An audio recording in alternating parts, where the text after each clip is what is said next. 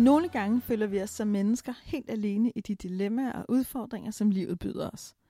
Derfor kan det gøre en verden til forskel at høre, hvordan andre oplever livet.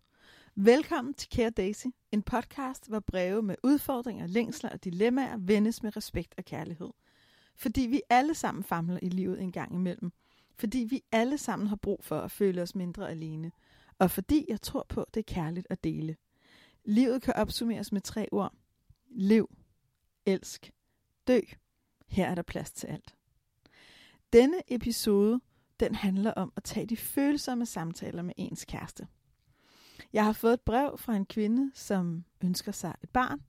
Men øh, uanset hvor du er i livet, der er der følsomme emner. Så lyt med og bliv klogere på, hvordan du griber dem an. Ja. Kære Daisy, jeg ønsker at få mit første barn inden for de næste to-tre år, men ved ikke, hvordan jeg tager snakken med min kæreste. Vi har indtil videre kun joket med børnesnakken, men aldrig talt seriøst om det. Nu har vi været sammen i fire år, og jeg er snart 31, så jeg føler det er på tide, vi taler seriøst om det. Jeg har brug for at vide med sikkerhed, hvad han vil. Det er et følsomt område, og det vil være en kæmpe dealbreaker, hvis han pludselig bestemmer sig for, at det vil han ikke. Og det er min frygt. Så jeg vil gerne sælge ham ideen, så han føler sig klar og tryg i projektet med mig. Hvordan gør jeg bedst det? Tusind tak for det spørgsmål. Det er, det er et spørgsmål, jeg har hørt før. mm-hmm. øhm, det er et spørgsmål, som jeg faktisk jævnligt hører i mine samtaler, så jeg er super glad for også at få et brev med det. Og øh, hvis du nu lytter med, så vil jeg lige kort sige, skriv til mig, fordi hele den her podcast lever jo af, at der er nogen, som f.eks. dig, der rent faktisk lige går ind og på min hjemmeside og skriver det her brev. Mm-hmm. Men lad os, øh, lad os komme i gang. Det første, som jeg lægger mærke til, når det er, at jeg hører det her brev, det er sådan den der sætning, vi har indtil videre kun joket med børnesnakken. Og så tænker jeg, ah, fedt, I har joket om det. og det, der er det fede nogle gange ved, ved, ved jokes, det er, at det gør det nemt. Det er sådan lidt, lidt uforpligtende. Jeg siger det, og så måske var det en joke, og der er et smil i øjet, og, og joken indikerer, at her er der plads til at lege med det. Så det at joke med ting er både super godt, fordi det giver et frirum, men, men, det, men det er selvfølgelig også svært at det med på at gå fra den der lidt mere jokende måde at tale om det på, til at gøre det seriøst. Men det jeg hører, når det er, at jeg hører det her brev, det, lige nu der er det to ting. Det første, det er, hvad er det egentlig, der gør det svært for dig? Så, så, så det sidder jeg sådan og tænker over. Øhm, fordi du skriver sådan, jamen det er et følsomt område, og jeg kan sådan fornemme i hele brevet, det er svært. Og så tænker jeg, jamen hvorfor? Så hvis du nu sidder derhjemme og rent faktisk har sådan nogle tanker, så kunne jeg godt tænke mig, at du lige nu stillede ind på dig selv. Hvorfor er det her egentlig svært for mig at tale om? Uanset om det handler om at tage fat i børnesnakken, eller snakken om øh, eksperimenterende sex, eller banklånet, om det skulle øh, laves om, eller hvad det nu end er. Hvorfor er det svært for dig? Nu markerede jeg lige. Ja. Og det er jo fordi, jeg er en snart 31-årig kvinde. Er det rigtigt? I et fast parforhold. det kunne jeg, nærmest have været dig. det kunne nærmest have været mig. Og jeg tror måske generelt, men især med det her, så er det, så er det vel frygten for, at, at øh, som hun selv skriver, at, det er, altså, at, han, at han ombestemmer sig for at have børn med hende, altså han ikke vil have børn med hende, eller at hun måske kommer til at øh, bringe noget op, som øh, han ikke er klar til at snakke om, tænker jeg. Jamen, det er klart, det kan jeg godt følge. Men så tænker jeg, hvad er det, der er så svært, hvis jeg nu interviewer lidt dig, mm. hvad er det, der er så svært ved, for man bringer jo hele tiden ting op, man måske ikke lige var klar ja. til, eller hvor man lige er et forskelligt sted. Altså, mm. det sker jo hver dag, bare hen over morgenmaden, ikke? Når man er du klar til at gå, nej, jeg skal lige læse avis, ja. eller, ikke? jo, det er altså rigtigt. Hvad er det med den her børnesnak, der gør det sådan ekstra følsomt? Det er vel det der med, at det er det, det, er det ultimative for mange mennesker, at altså det er den ultimative commitment, og så beder du en, en anden person om at sige ja til det med dig. At det er, det er helt vildt følsomt, fordi hvis, hvis vedkommende siger nej, skal I så gå fra hinanden? Og hvis vedkommende siger ja, hvad, hvornår skal det så være, og hvordan bliver det, og hvad kommer det til at betyde? Og, altså, det, det er en kæmpe stor beslutning. Klart. Men det kan jeg godt følge. Og tak, fordi du siger det. Fordi det er nemlig også noget af det, som jeg, som jeg hører i mange af mine samtaler. Det, er, det der er med at få børn, er jo og det er jeg helt enig med dig i, det er det største commitment. Mm. Du kan blive skilt forholdsvis enkelt. Jeg ved godt, det følelsesmæssigt er alt, alt andet, men det er grundlæggende, kan du lige nu gå ind med dit nem idé og blive skilt. Mm. øhm, du kan flytte til et andet land, du kan flytte tilbage igen, du kan købe et hus, du kan sælge det, måske med et tab, men og det kan tage noget tid, men du kan komme af med det. Men du har fuldstændig ret. Det at få børn, synes jeg personligt, er det største, man kan gøre et andet, med et andet menneske. Fordi at det binder jer sammen på en eller anden måde for evigt. Mm. Fordi det barn vil altid have dig som mor, og den anden som far. Mm. Så, så ja, det er så afsindigt vigtigt. Og det er jo netop også derfor, vi skal tale om det. Ja. Men det er jo også derfor, jeg forstår nemlig rigtig godt, at det er, at det er enormt følsomt, fordi det betyder så meget. Og noget af det, jeg hører i det, du siger, genkender også for mange samtaler, at det kan være det, der gør, at man, man ikke kan blive sammen. Mm. Der er ligesom nogle områder i et parforhold, som, man, som jeg oplever, folk er, og også skal være kompromilløse omkring. For eksempel, hvis den ene ønsker at få børn, og den, at den anden ikke gør. mm. Det er sådan noget, der kan være rigtig, rigtig svært at integrere i sit parforhold. Hvis den ene er til 100% vaniljesex, og den anden er til 100% kink, Ja. ja. det kan være rigtig svært. Ja. Jamen, altså, for der er nogle ting, der er så grundlæggende for os, at vi ikke, at vi ikke bare kan være lidt fleksible, eller arbejde med os selv, eller, eller vinkle den lidt. Hvis man virkelig ønsker at være forældre, så er det for nogen så dybt et ønske, at det betyder alt at være sammen med en, der vil dele det med en. Mm. Lige så vel som det at blive mødt i ens seksualitet er virkelig, virkelig centralt. Så jeg kan godt forstå, at det er sindssygt følsomt, fordi, som du er også inde på, det kan være der, man siger nej til hinanden. Mm. Men det, jeg så lægger mærke til, også i det her brev, øhm, og som jeg har hørt mange gange, det er, at jeg oplever tit, at kvinder på en eller anden måde gør det meget til deres projekt. Og jeg tænker sådan, apropos det der med, at, at der er din kæreste her i det her brev, I har joket med det. Det at få børn, og få det i en bestemt alder, er så meget en del af det her livsmanuskript. Altså den her måde, vi alle sammen et eller andet sted lever på. Vi er børn, vi vokser op, vi går i skole, vi tager en ungdomsuddannelse, vi tager en voksenuddannelse, vi fester, vi kysser på forskellige, vi møder en, vi flytter sammen. Og helt vildt mange mennesker i slutningen af 20'erne og starten af 30'erne begynder at få barn. Mm. Så det vil sige, det er højst sandsynligt noget, der fylder for begge. Og jeg vil sige, at i 9 ud af 10 samtaler, jeg har haft om det her emne, har det været kvinden, der har bestilt samtalen. Det har været kvinden, der har været super nervøs. Og jeg har mødt rigtig mange af de der kvinder, som har skrevet til mig inden, jeg ved ikke overhovedet, hvor han er, eller om han overhovedet vil tale om det. Og i 9 ud af 10 tilfælde, der har fyren sagt, jamen selvfølgelig fylder det her også for mig. Mm. Ja. Fordi de kender det her livsmanuskript lige så godt, som du gør. Ja. De er lige så opmærksomme på, øh, nu er du snart 31, eller, Mm. og måske også er det selv.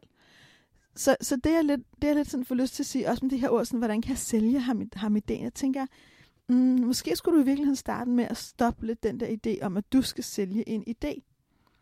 Måske, måske skulle du slippe lidt hele den der tanke om, at det er dig, der ligesom har ejerskabet og skal drive det her.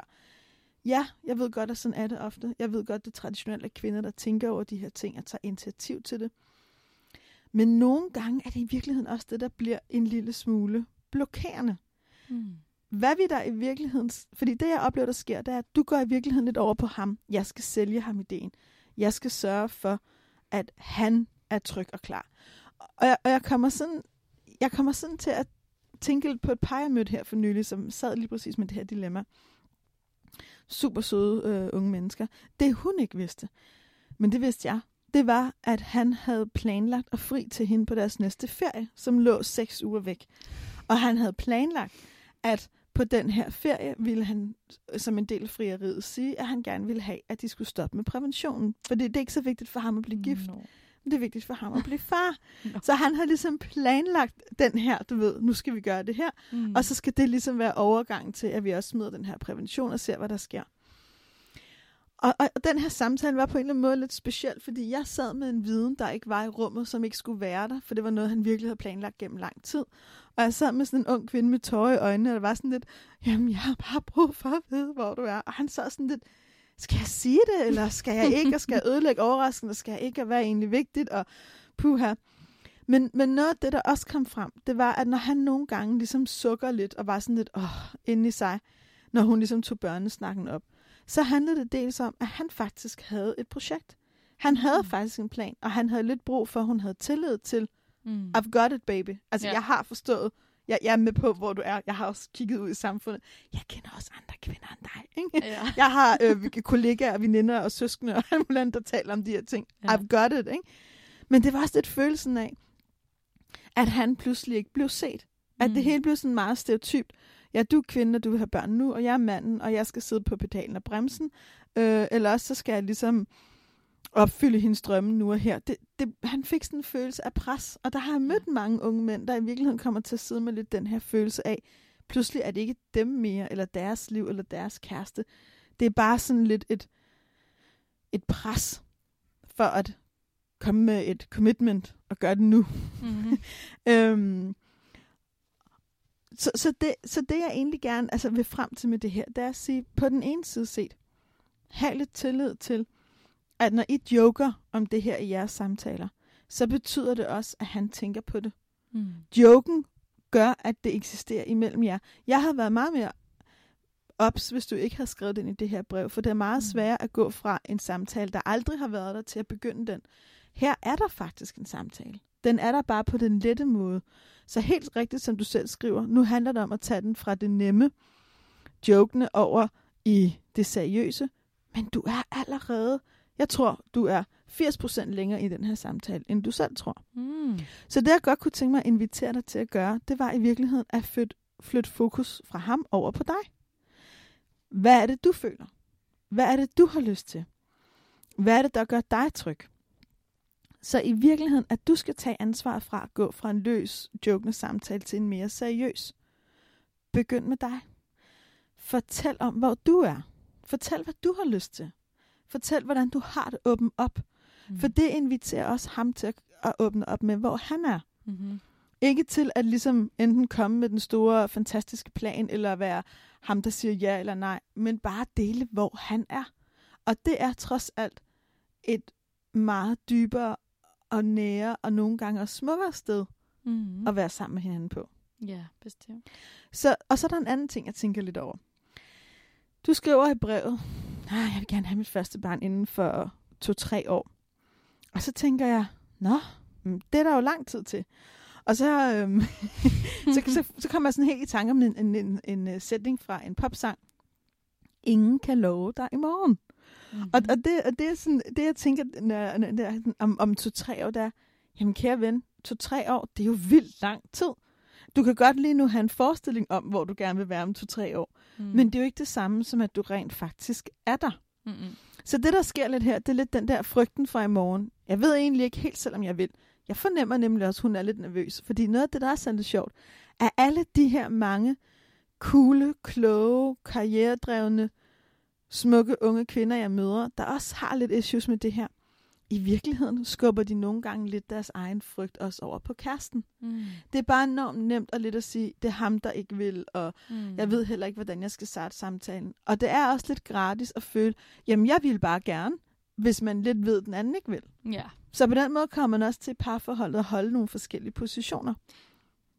Jeg kom bare til at tænke på, Mm. jeg tror altså også, det er fordi i dag, i dag, der er vi jo, vi lever i en tid, hvor vi er helt vildt frie. Ja. Og, det, og igen det der med, at det kan bare godt virke. Jeg tror, mange er bange for, at det virker som et kæmpe pres at, at øh, bringe børn op. Fordi så vælger du også, altså det, så, så vælger man også virkelig hinanden til. Fordi de færreste har lyst til at være skilsmissefamilie. Giver det mening? 100 procent. 100 procent. Hvor jeg tror, øh, mine forældre, som er i 60'erne nu, dengang de mødte hinanden, der var det ligesom bare sådan, har indtryk af, at jamen, selvfølgelig, selvfølgelig flytter du sammen, selvfølgelig får du nogle børn. Altså, det gjorde alle deres venner. I dag er det meget mere sådan, "Men du kan også få dem alene, og du kan også øh, vente til du er 40. Og du, altså sådan, det, det, der er lidt mere en, en, øh, en, en frygt for frihedsberøvelse forbundet med det, tror jeg. 100 procent. Både frihedsberøvelsen i at være forældre, mm. som jeg også vil sige, i hvert fald af alt, hvad jeg har oplevet i mit liv, der er det klart det, det vildeste, jeg nogensinde har prøvet. Altså, det krævende. Altså, alt andet, piece of cake. Altså, ikke? Nå, men virkelig. Altså, Ja, øh, men at være forældre, det kræver alt. Det er Ja. det vildeste, der findes. ja. Også det mest krævende, og Mm. mest fantastiske og vidunderlige, alt det der. Mm. Men, men, jeg, men jeg kan sagtens følge dig. Og jeg tror også, for det du siger, peger jo også på, bagsiden af refleksion og valg er jo også ansvar. Mm. Og det er jo også, hvad er det egentlig, der sker, når vi virkelig står ved, hvad det er, vi gerne vil. Hvor Mm. at i tidligere tider har man jo ikke haft sær- samme valg, om man ville have børn. Der var dårligere tilgang til Mm. prævention, man fik bare børn. Ja. Det lå måske heller ikke i tid sådan, at man tænkte så meget over tingene, man Mm. mm. gjorde det lidt. Ja. Det har nogle problemer. Det, jeg, vil ikke an, jeg ønsker mig ikke tilbage til de gode gamle dage, hvor man bare blev gravid, fordi man havde sex. Mm-hmm. Øh, som jo er meget ellers instinktivt at blive det på. På et ja. eller andet tidspunkt får vi alle sammen lyst nok. Ja. Øhm, men jeg er helt med på, at når man så står der og virkelig skal beslutte det, så virker det også enormt stort. Mm. Og det, og det er i virkeligheden lidt det, jeg tænker, noget af det, jeg oplever, der er på spil i det her brev, det er også den der, gerne at ville regne fremtiden ud. Ja. Fordi hun siger om to-tre år, hun siger ikke, jeg vil gerne have et barn nu. Det er ligesom, om hun vil gerne vide, at han vil, når hun vil, altså om to-tre år. Og det er lidt det samme, nogle gange sker, når folk skal til at have børn. Vi vil gerne have en garanti for, at, det, at vi stadig kan være frie og gøre det, vi gerne vil på arbejde, at vi stadig kan have et dejligt sexliv og have det rigtig sjovt, og der er tid mm. til at Mm. tage på festival, eller hvad vi nu gerne vil. Men, men der er bare ingen, der kan love os i morgen. Nej. Der er ingen, der kan garantere os for, hvad vi kan eller ikke kan, fordi vi ved ikke, hvordan det er, før vi er i det. Mm. Det betyder så ikke, at jeg ikke synes, man skal tale om det. Jeg synes nemlig, Mm. man skal tale sindssygt meget om det, for at blive klogere på hinanden. Men jeg synes også, at man skal give noget plads til, at livet udfolder sig hen ad vejen. Selvfølgelig, ja. Så i virkeligheden får jeg også lyst til at sige til hende, der har skrevet her, jeg er med dig, og jeg forstår godt, du gerne vil have den garanti. Problemet er bare, at du kan måske ikke få den. Mm. Så det, jeg også vil råde dig til, det var i virkeligheden at trække, trække tiden lidt ind til dig. Har du egentlig lyst til at få et barn nu? Mærk efter. Mm. Er det det, der egentlig er på spil for dig nu? For hvis det er det, så tag ansvar for din drøm.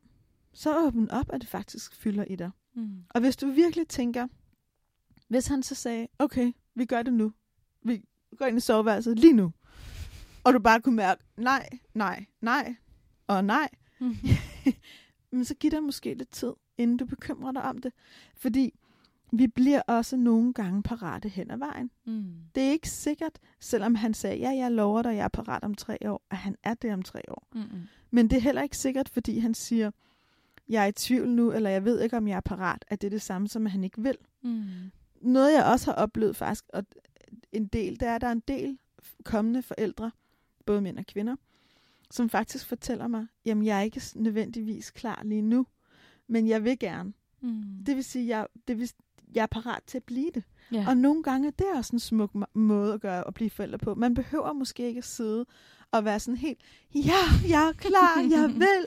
Måske er det også okay mm. at være sådan lidt, puha, jeg er sørme lidt ambivalent og usikker. ja. Men nu går jeg ned ad den her vej sammen med dig. Ja. Så hvis du nu sidder med nogle af de her ting og, og kæmper lidt med det, øhm, uanset om det handler om den her lidt følsomme samtale omkring at få barn eller noget andet, så vil jeg gerne give dig tre gode råd. Det første råd lyder sådan her. Sæt gode rammer. Så prøv lige en gang at reflektere over, hvordan taler dig og din kæreste godt sammen? Er det mens I går en lang tur? Er det hjemme i sofaen bare med tid og ting? Er det i bilen med snacks og piknikkurven øh, pakket og på vej ud i det blå? Stil helt ind på, hvordan I taler godt sammen. Og så sæt nogle rigtig, rigtig gode rammer for samtalen. Råd nummer to lyder sådan her. Mød din kæreste åbent. Fordi det, jeg lidt hører, der sker i det her brev, og som jeg har, det er, at hun i virkeligheden har lidt en historie i sit hoved. Og der har vi det meste af tiden, har vi lidt en historie inde i vores hoved om, hvordan den anden har det. Den anden vil måske synes, det er svært. Den anden synes måske, det føles som. Den anden er måske ikke parat. Den anden føler sig måske ikke. Vi går hele tiden og laver alle de her historier inde i vores eget hoved om, hvordan den anden har det. Hvor jeg vil virkelig opfordre dig til, mød din kæreste åben. Slet alle de der ting, du tror, du ved om, hvordan mænd eller andre, eller ham eller hende har det. Og gør det her i stedet for. Stil åbne, nysgerrige spørgsmål. Hvad sker der inde i dig, når jeg fortæller om det her? Hvordan har du det med det? Hvad tænker du om det? Hvad, hvilke drømme har du nu? Hvis du skulle handle på den her drøm, hvordan ville du så gøre det? Hvis du fik lov at bestemme, hvad vil du så bestemme? Hvad Mm. sker der? Hvad føler du? Åbne, åbne, nysgerrige spørgsmål. Og noget af det, man også ved fra forskningen, det er, at mennesker, der er gode til at stille nysgerrige spørgsmål, har også, ofte også færre konflikter og stærkere relationer. Okay. Det tredje råd, jeg vil give dig, det lyder sådan her. Vis, hvem du er. Og for mig er det et af mine, helt personligt, et af mine vigtigste livsprincipper. Jeg vil gerne gå igennem den her verden og vise, hvem jeg er. Fordi det, jeg frygter allermest, det er, at folk troede, de vidste, hvem jeg var, men i virkeligheden var inde i mig en helt anden. Jeg vil Mhm. langt hellere bare være den, jeg er, og vise, hvem det er, inklusiv fejl og det hele. Ikke? Mm. Så lad dig inspirere det. Vis, hvem du er. Tag dybt åndedrag og spring ud i det. Få sat ord på, hvor du er. Fortæl. Kig på din kæreste. Det kan være, det ender med at være midt nede i netto, mens du står og skulle øh, handle ind til pasta bolognese og sige, Mhm. ved du hvad, jeg har bare så meget lyst til at få et barn. Jeg er så super nervøs for, hvad der sker inde i dig, når jeg siger det. Mm. Men gør det. Spring ud i det. Tag et dybt åndedrag og bare få det sagt. Og når jeg så står her og taler, så får jeg lyst til at give dig to bonusråd. Ikke? Det ene af dem, det lyder sådan her. Giv samtalen tid. Nogle gange er vi så forhippet på at få taget samtalen og få lavet en konklusion. Mm. Men nogle gange kan vi bare ikke det. Der er det klogeste, vi i virkeligheden kan gøre, er bare at give det lidt tid. Åbn op. Vær med det. Mm, vær med de følelser, som kommer op. Og lad være med at gå fuldstændigt i panik, fordi den, du står overfor, ikke kan give dig et svar. Mm. Bare vær lidt med det. Gå ind og ud af samtalen, så bliver den også mindre farlig og mere seriøs. Og det sidste råd, det er, tag ansvar for dine drømme. Hvad vil du egentlig gerne? Hvis du havde et år tilbage i dit liv, hvad ville du så gerne bruge det på? Tjek ind i det. Kig på din kæreste. Træk Mhm. vejret. Og så bare sig det. Ja. Det var alt, hvad jeg havde til dig i denne episode Kære Daisy. Tusind tak, fordi du lyttede med, og tak til dig, der delte dine inderste tanker. Det er kærligt at dele, og jeg håber, denne episode af Kære Daisy har givet dig en tanke, eller måske en idé, som du kan bruge i din hverdag. Du har kun et liv. Elsk det. Du lyttede til Kære Daisy, en podcast med et formål om at vende nogle af livets dilemmaer og få dig til at føle dig mindre alene.